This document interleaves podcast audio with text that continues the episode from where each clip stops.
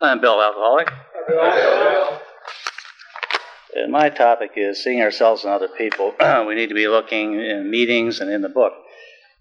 Uh, Ralph just talked about the disease concept of, uh, of, this, of alcoholism, and uh, my disease tells me that I'm not that bad, that uh, that I'm unique, that I'm different, that uh, everybody else around me is worse than me, and that uh, that you know I just have a little problem, everybody else has a big problem, and uh,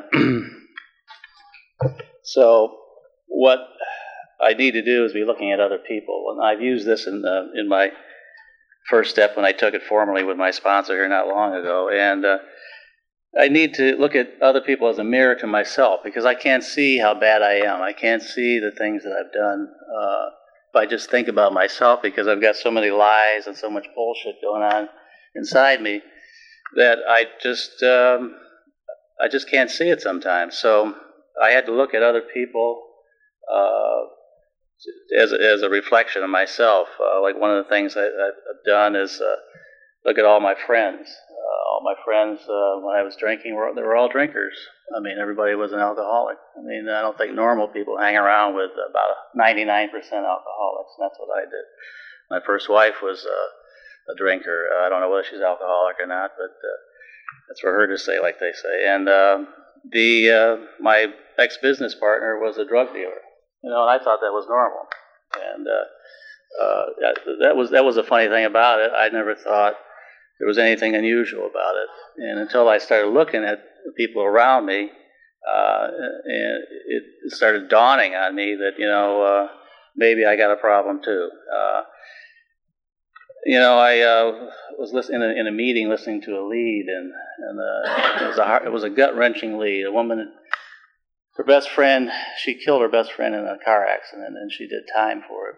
And uh, thinking, you know, this is terrible, blah blah blah blah And then I had to think, you know, I did the same kind of stuff. I never killed anybody. Uh, I never got a DWI, but I drove blacked out. I don't know how many times. I crossed the line. I don't know how many times.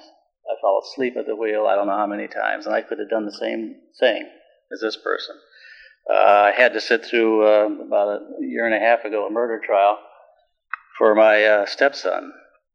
He was killed in a in a bar, and it was over. It, he wasn't involved we don't know whether he was involved in the deal, but it was a drug deal and uh, going down, and um, everybody was drunk, and somebody pulled out a gun, and he was the one that got killed. Um, I've been in bars with two or three guns and, and a knife as a backup.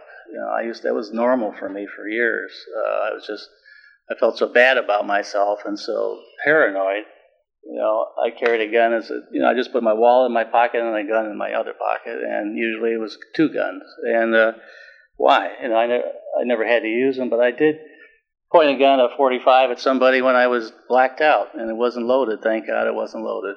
And uh, I could, you know, this guy's in jail for 35 years. He's going to be 60 years old, older than I am when he gets out, and he's like 26 year old young man now. He's got a family, and I could have been that guy.